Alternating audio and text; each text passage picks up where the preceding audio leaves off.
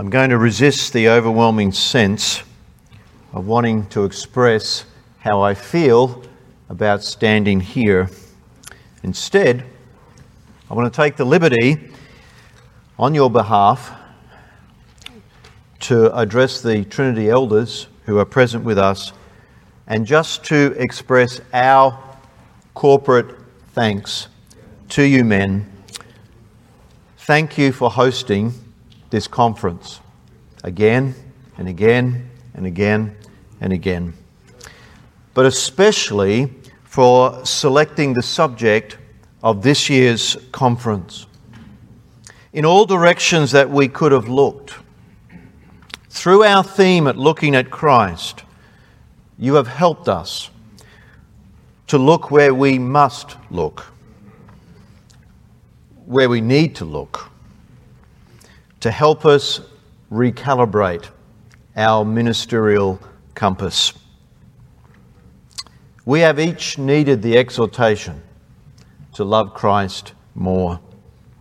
We have needed to see him as the evangelist, the man of prayer, the spirit anointed, scripture filled preacher. And now, in our final two sessions, we're going to consider Christ the servant, the minister's model. Please turn with me in your Bibles to Philippians, of course, Philippians chapter 2. Just like to read the first eight verses and then move across to verse 19.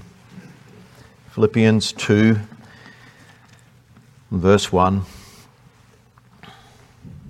Therefore, if there is any consolation in Christ, if any comfort of love, if any fellowship of the Spirit, if any affection and mercy, fulfill my joy by being like minded, having the same love, being of one accord, of one mind. Let nothing be done through selfish ambition or conceit but in lowliness of mind, let each esteem others better than himself. Let each of you look out not only for his own interests, but also for the interests of others. Let this mind be in you, which was also in Christ Jesus, who, being in the form of God, did not consider it robbery to be equal with God but made himself of no reputation, taking the form of a bondservant and coming in the likeness of men. And being found in appearance as a man, he humbled himself and became obedient to the point of death, even the death of the cross. Verse 19. But I trust in the Lord Jesus to send Timothy to you shortly that I also may be encouraged when I know your state. For I have no one like minded who will sincerely care for your soul or for your state. For all seek their own, not the things which are of Christ Jesus. But you know his proven character, that as a man with his father, he served me, with me in the gospel. As pastors and elders, we are called to minister. And in that, we are fundamentally called to be servants, to serve Christ ultimately, even as we serve his people, as we function as shepherds in the ministry.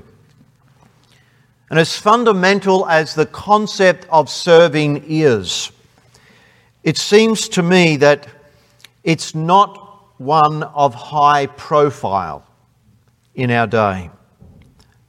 And so I submit to you, we need to consider Christ, the servant, as the minister's model. Now, the early readers of the New Testament were very well acquainted with servants and slaves. Some estimate that within the Roman Empire in the first century period, there were as many as 50 to maybe 60 million slaves. And, and, slaves within that context were, were largely regarded as merchandise to be sold and discarded.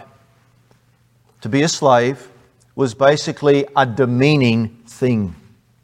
However, our Lord Jesus has changed all of that. The function of a servant has surely been forever dignified and elevated as the Lord of glory himself came to serve. And yet his model of service was, was very different to the thinking of uh, those disciples. It, it was different to the religion of his generation, different to the culture of that day. It really was countercultural. It, it was even counter religious culture. I want to remind you just at the outset here in this uh, time, just to introduce the subject briefly, of some classic texts of Scripture that speak of this. Firstly, two gospel texts where our Lord Himself was conscious of His role as a servant. Luke 22, verse 27, He said, I am among you as he who serves or as one who serves. I'm among you as a diakonos, as, a, as an attendant, as a common table waiter. Mark 10, 45. Even the Son of Man did not come to be served, but to serve. And so the Lord Jesus Christ himself understood that he was a servant and he is our model in all things. Yes, as an evangelist. Yes, as a preacher. Yes, as a, a man of prayer. And yes, as a servant. He is the servant par excellence. I want to ask you to turn with me, please, to an Old Testament passage, which surely would be the classic Old Testament passage in the book of Isaiah and chapter 42, where, where God prophesied of the servant of the Lord. Isaiah 42, verse 1. Behold, my servant whom I uphold, my elect one in whom my soul delights. I have put my spirit upon him, and he will bring forth justice to the Gentiles.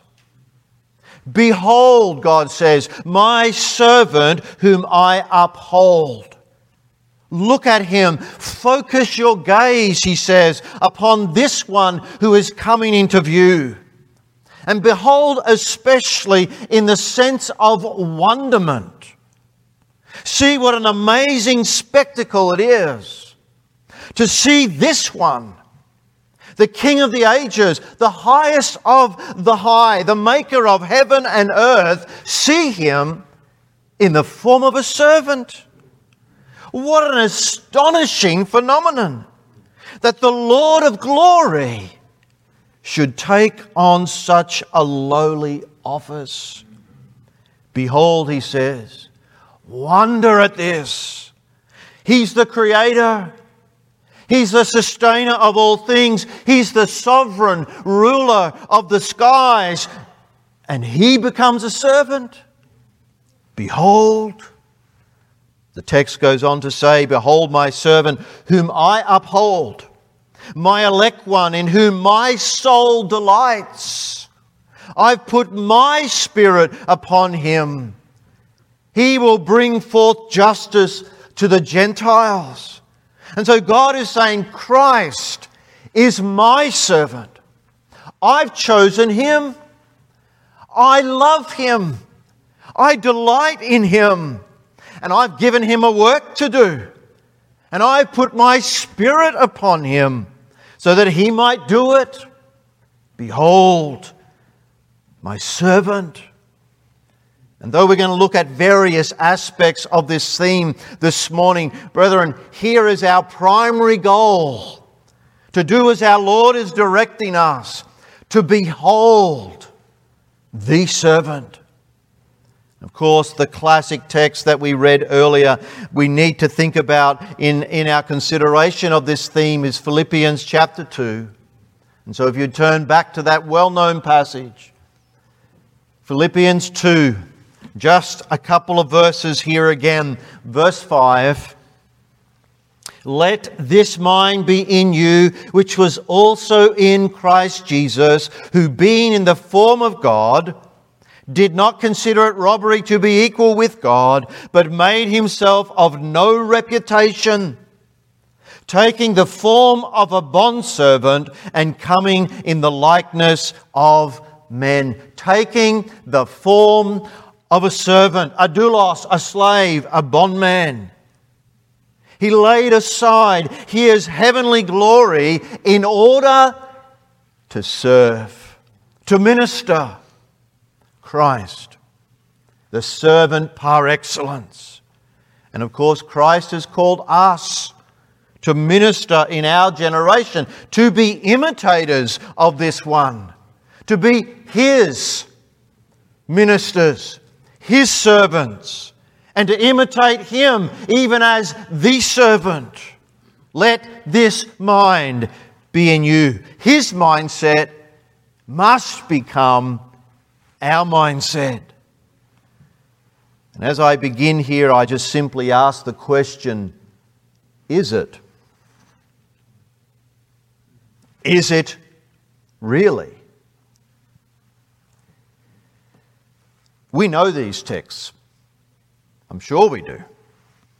But do we know them worked out in our lives and in our ministries? Brothers, I come to you this morning as your servant. I, I desire to take the posture of a servant to servants. I, I simply want to take you to scriptures that encourage you to battle for the basics, to be a servant who is truly humble, gentle, faithful, sacrificial, even like your master. For if we fail here, we fail everywhere in ministry. And so, in this session, I, I want us to deal with three things. We'll look at the challenge we face, then the calling we have, and then thirdly, the motive we need. And then in our next section, we'll look more, uh, our next session, we'll look more at our Lord Jesus in action in the upper room in John 13, seeing him serving his disciples. But firstly, now consider with me the challenge we face. Is it not clear to all of us that this subject of being servants is in large measure out of fashion? In our day. And so I want to ask you to think of the challenge we face from a, a trio of influence that can pull us away from Christ's pattern. Three things. And the first aspect of this trio is what I'm calling, more broadly, firstly, the cultural tendency. Make no mistake, our culture has a bigger influence upon us and our people than often we can gauge. And the disciples of our Lord had been influenced in some degree by their cultural tendency.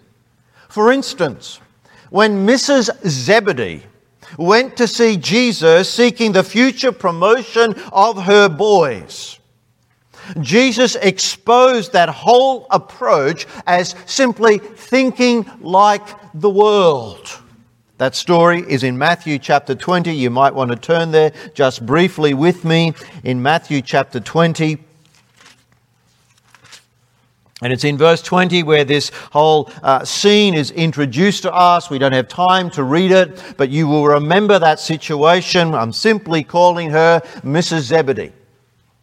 We jump down to Jesus' reaction to what she put to Jesus, and we'll look at verse 25.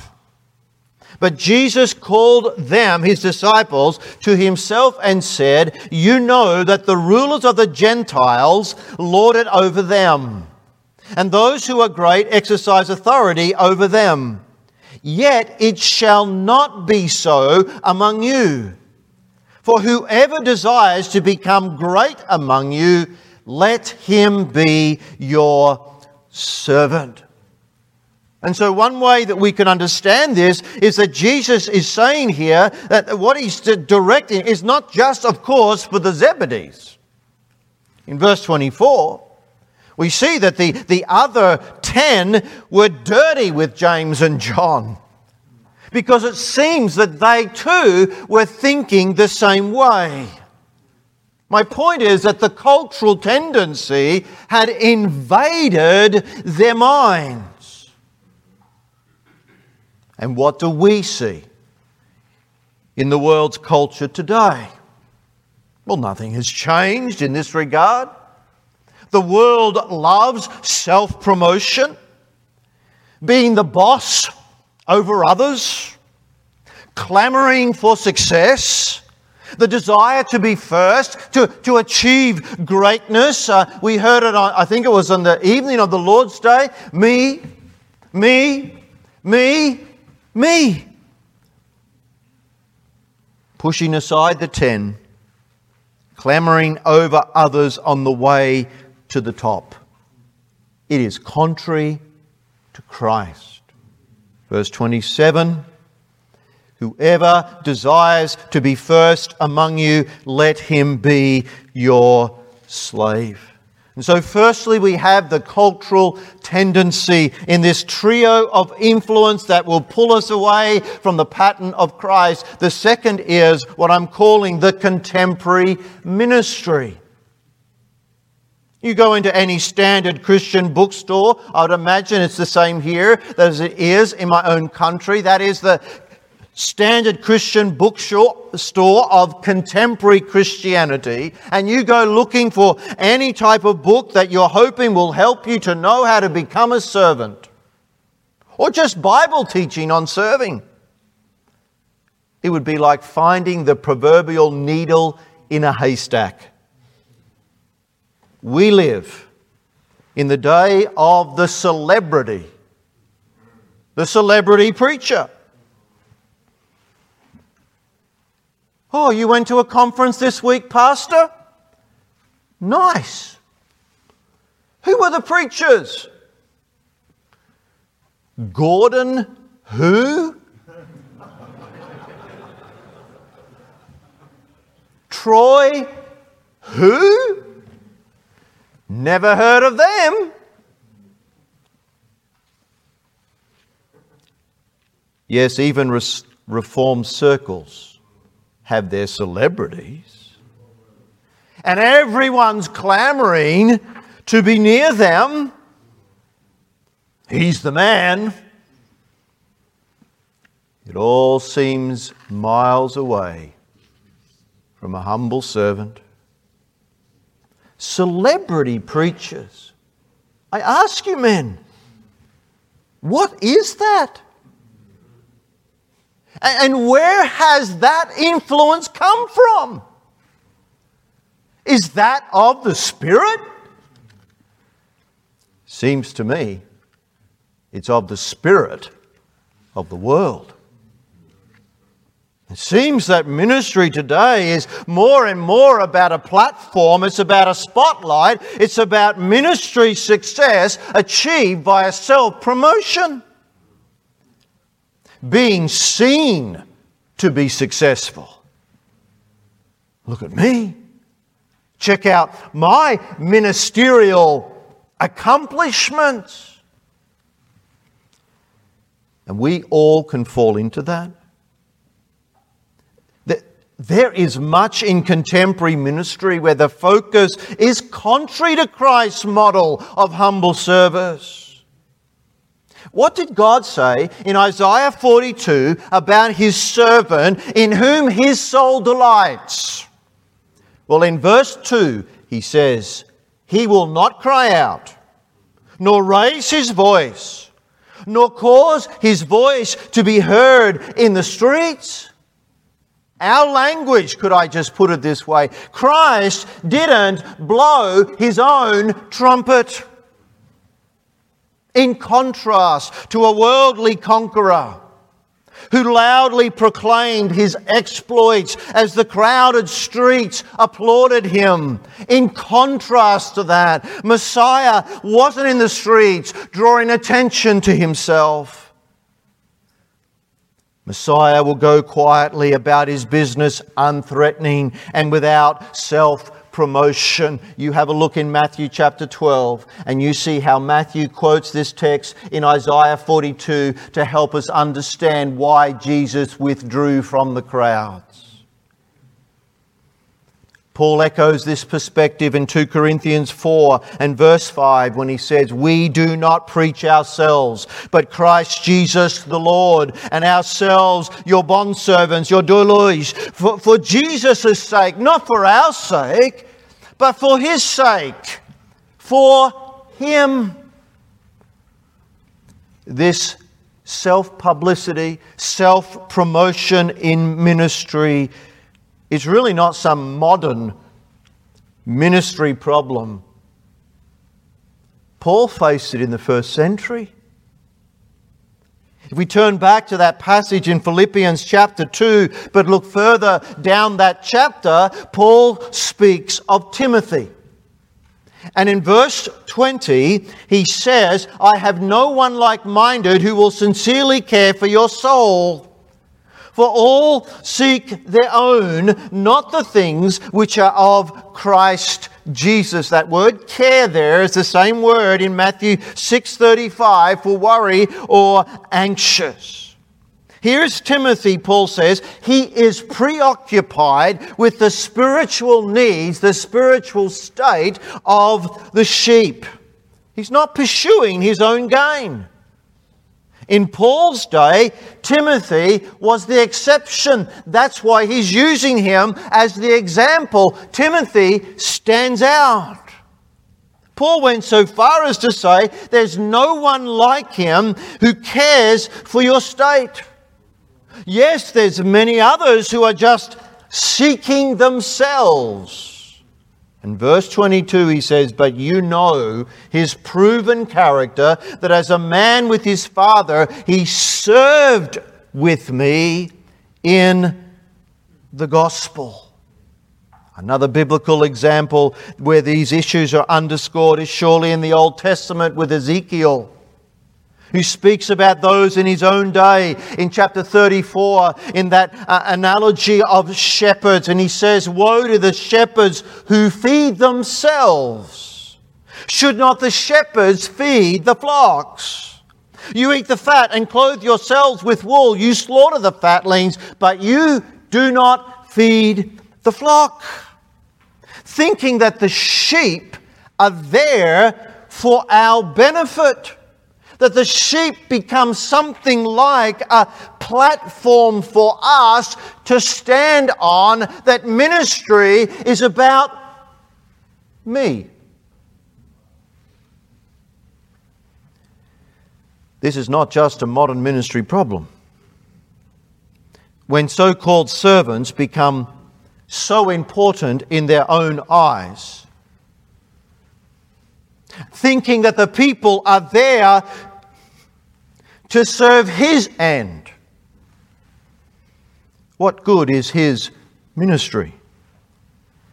It's no longer service. Now, we may not be those who are accumulating private jets, but the attitude can creep into our hearts and we can begin to think that, that the people are here to serve me rather that I am here to serve the people. And as we'll see, the Good Shepherd, he's, he's the model servant shepherd because his concern is all for the sheep. And so we have the contemporary ministry. And the third of these trio of opposition that we have to fight is what I'm simply calling, as we bring it closer to home, our carnal propensity. Our carnal propensity. And, and here really is where our battle mainly is. It's against our own fleshly propensity to be selfish. And once more, Philippians 2, it, it, directly addresses this issue, doesn't it? Back up in the chapter, verse 3. Let nothing be done through selfish ambition or conceit but in lowliness of mind, let each esteem others better than himself. Let each of you look out not only for his own interest, but also for the interest of others. Let nothing be done through selfish ambition. Nothing. And that can sneak up on us. Ambition in ministry the spirit of selfishness can so easily rise in our own hearts. Where we want to pursue our own interests, doing things for our own benefit. And the blinkers of self can blind us even to the interests of those that we are there to serve. But the mindset of Christ calls us the very opposite direction. Verse 5 let this mind be in you, which was also in Christ Jesus. It is to deny self. It is to die to self. Verse 8, he became obedient to the point of death, even death on the cross. And by the power of the Spirit, we must be putting the propensity to pride and prominence to death. Those things they are enemies, could we call them, of the attitude of humble service. Of course, for some, it's the propensity to laziness in the ministry, like shortcuts to sermon preparation, like asking some I mean, are there any here who have been tempted to ask AI, artificial intelligence, to just cut a few corners to do your thinking for you? A lazy servant. What an oxymoron. Ministerial laziness, it can spring up within us and of course, we know this. There is a temptation for us because we are generally by ourselves, unsupervised, so we think. And yet, everyone knew in the first century a servant must be willing to work hard, must be willing even to work at menial, tedious tasks the challenge we face. We must be honest about this trio of influence. We must resist it. We must overcome it. Now, of course, all Christians face these very things. But as gospel ministers, God calls us to give ourselves to serve His flock. And even in this, we are, we are, we are to lead our flocks by example that we are to be, as it were, the tangible uh, uh, expression of this so that they might know how to live as servants themselves. The challenge we face. Now, secondly, let's consider what I'm calling the calling we have. The calling we have. Thomas Goodwin said, God had but one son and he made him a minister. He had but one son, and he made him a minister. Being a minister of Christ is an amazing privilege. And you know, Paul was still staggered, staggered by this very concept after 30 years of ministry. In 1 Timothy chapter 1 and verse 12, he says, I thank Christ Jesus our Lord, who has enabled me because he counted me faithful, putting me in the ministry, giving me this service, although I was formerly a blasphemer, a prosecutor, a persecutor, pardon me, and an insolent man. And so if God only had one son, and he made him a minister, who are we to serve in the office for but one day. No matter how long it has been that we might have labored in this high calling, may none of us regard it as our right the calling we have. What a, what a high honor to give our own energies to Christ and to serve His people and those men who are here who have uh, in recent days stepped back from that responsibility. Those years were not wasted. What an honor some of you had to serve for decades. And, brothers, no matter how tough it gets, what a high calling we have. May we never grow to resent this privilege. Now, ministerial knockbacks, setbacks, disappointments, they can tend to turn us in on ourselves. And yet, we are so privileged. Again and again, Paul mentions this calling as a minister or as a servant. He repeats it again and again. It's like he's never really settled with this issue. Specimen passages, and you know them Romans 1, verse 1.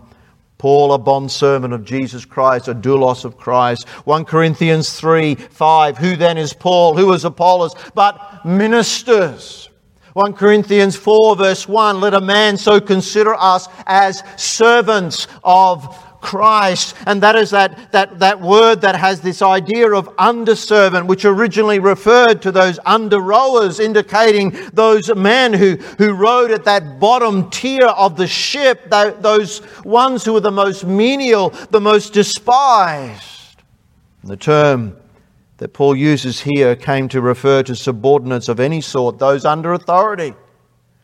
And so Paul and his ministerial colleagues saw themselves as subordinates of Christ and stewards. What an honor that they would be that. They understood that they were ones also who were accountable to care for what God had entrusted to them. The honor of such service. 2 Corinthians 3 6 who also made us sufficient as ministers of the new covenant. Ephesians 3 5 of this gospel, I was made a minister according to the gift of God's grace. God's undeserved favor called me to be a minister of the gospel as one less than the least of all the saints. Called to serve. But how? How are we to serve? And it's one thing to look at these other examples, but our attention needs to primarily be on Christ the servant. He's the minister's model. Often, when someone paints a portrait and you compare that, that artwork with the uh, original person. And you look at what was done and who it is, you, you can generally see the, the resemblance, and by a, a very accomplished artist, it, it, it, it's, it's tremendous, but it's not quite the same. And occasionally, there comes along an exceptional artist who's been able, it seems, to perfectly portray their subject. Well, man, the Holy Spirit provides for us in the Word of God such a portrait, the perfect portrait of a servant. And He is the one that, that we are to imitate in our service. Legend has it when Oliver Cromwell was, was having his portrait done, his artist was tempted to remove the facial warts as he painted him. And Cromwell's response was, was memorable. He said, You shall paint me warts and all. Well, the wonderful thing about the portrait that lies before us in our Bibles is that the subject, the Lord Jesus Christ, had no blemish, no wart. And the Spirit has, has given to us in His inerrant word a perfect portrait of the perfect servant. And there are many areas of his life and ministry which we can focus, and as we have been some of them this week, but I want to use the rest of our time this morning to concentrate on our Lord in action in the upper room, washing his disciples' feet. Turn with me then, please, in your Bibles to John chapter 13 as we now consider, thirdly, the motive we need the motive we need. John chapter 13, John introduces this whole scene, which is where we'll just touch on here before our break. John 13, verse 1, we're thinking of the motive we need. Now, before the feast of the Passover, when Jesus knew that his hour had come, that he should depart from this world to the Father, having loved his own who were in the world, he loved them to the end.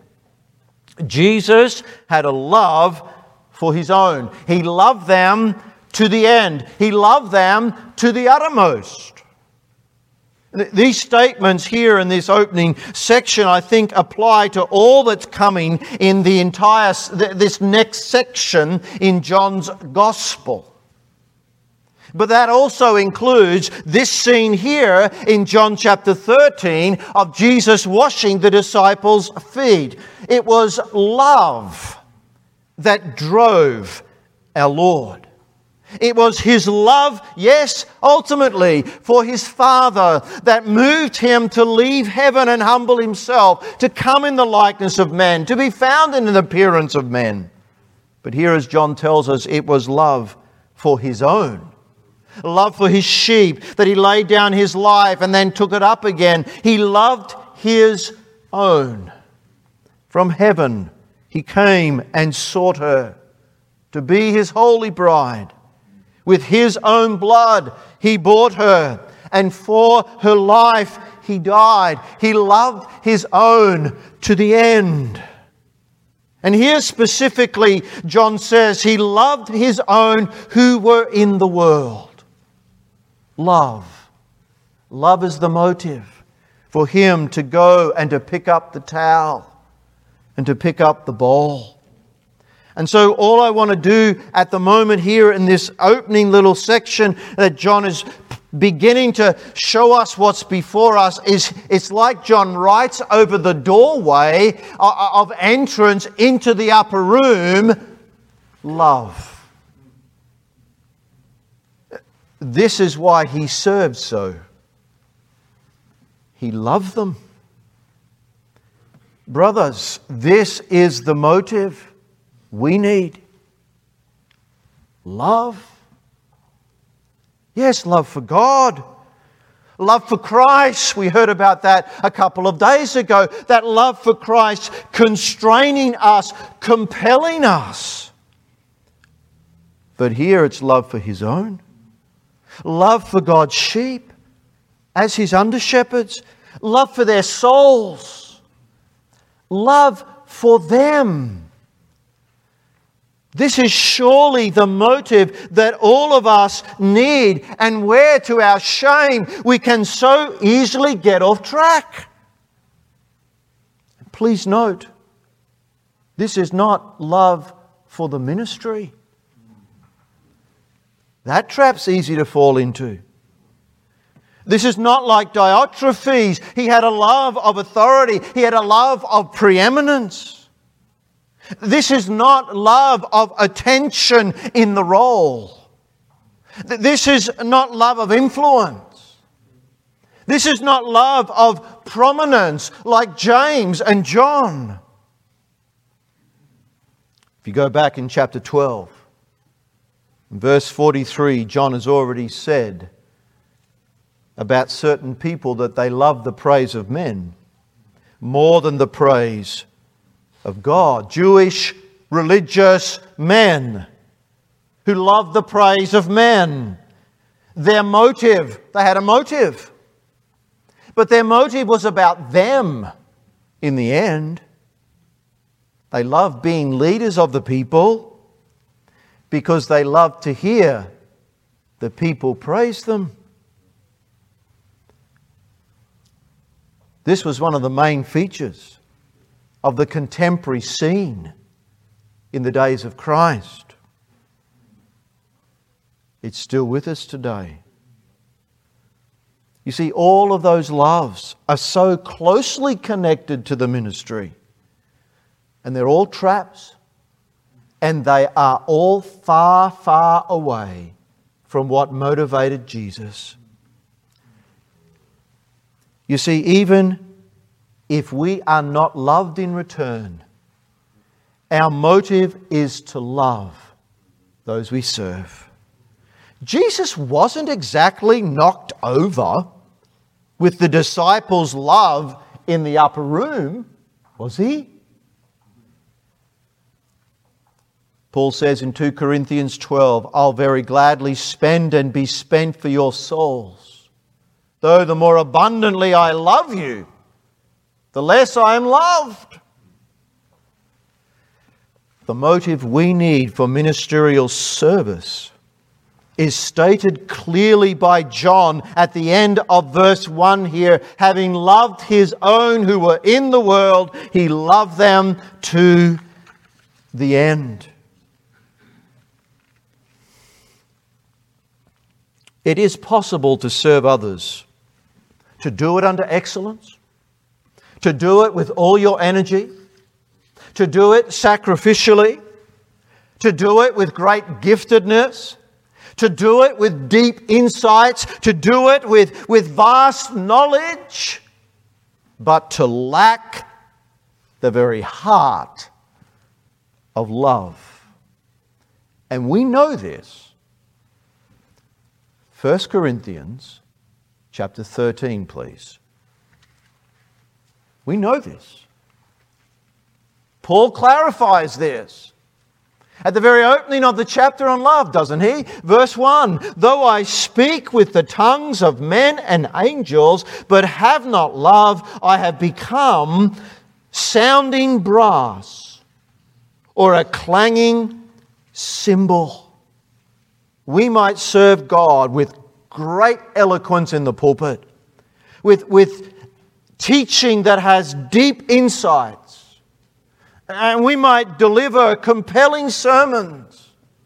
But without love, our words are like the crash, bang, racket of Bart's cowbell.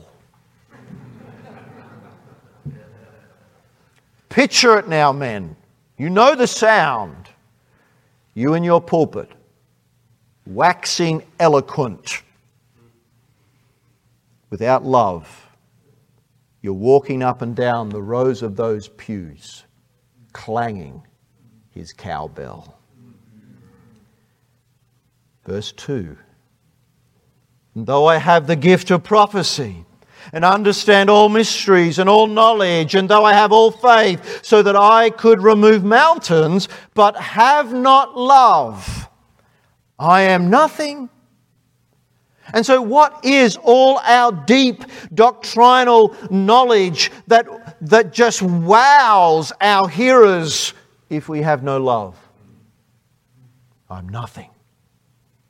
And even though people may marvel at what we might call ministerial mountains are being moved.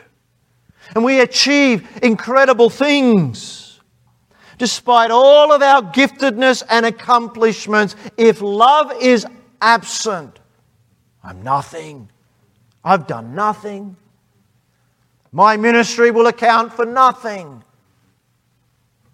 Verse 3 and though I bestow all my goods to feed the poor, and though I give my body to be burned, but have not love, it profits me nothing.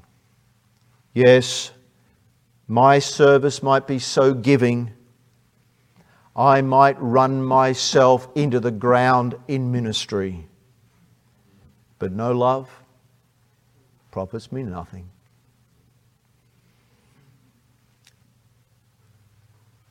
Man, Jesus didn't just do the right thing in the upper room or even the next day simply because it was the right thing to do.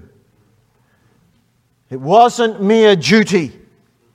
He was motivated by love. He loved his own to the end.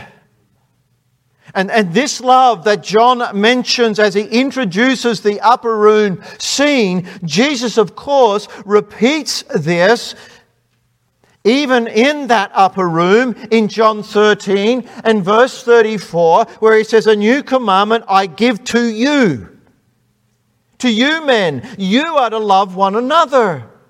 As I have loved you, that you also love one another. They were to look sideways. I'm to love him, and I'm to love him, and I'm to love him. In chapter 15, we know these texts, but think of this in the context. Matthew 15, 12. This is my commandment that you love one another as I have loved you. Greater love has no one than this, than to lay down one's life for his friends. And surely we must draw the line here and simply ask the question Do I truly truly love my people? Do you? Well, see what John writes over the doorway of the upper room. He loved his own to the end. It's possible that we can try to measure our ministries by using the wrong standard. Doctrinal orthodoxy, I mean, re- Reformed pastors, that, that can be almost everything for us. We might use numerical growth. I mean, all those new people, all those new people you have, well, that might actually not be the right standard to use to measure your ministry recently. Others might be tempted to use the smallness of their church. Well, I mean, it shows how faithful we are, right? Or maybe, or maybe not. We, we could be tempted to, to measure our ministries by the number of ministries we have or, or church finance or all of these things, they do indicate something. But here's the motive that John underscores with Jesus it's the motive we need, motivated by love. Christ, the servant, the, the minister's model, was motivated by love. Jesus, pardon me, John shows us his love for those he serves. And he shows us that, John does, before we, could I say, go with him into the upper room in the coming verses in this narrative. And so we're going to come back to our final session after our break. And with the Lord's help, we're going to look through this upper room door and see inside and see Jesus the servant in gentle, humble, loving action. Let's pray.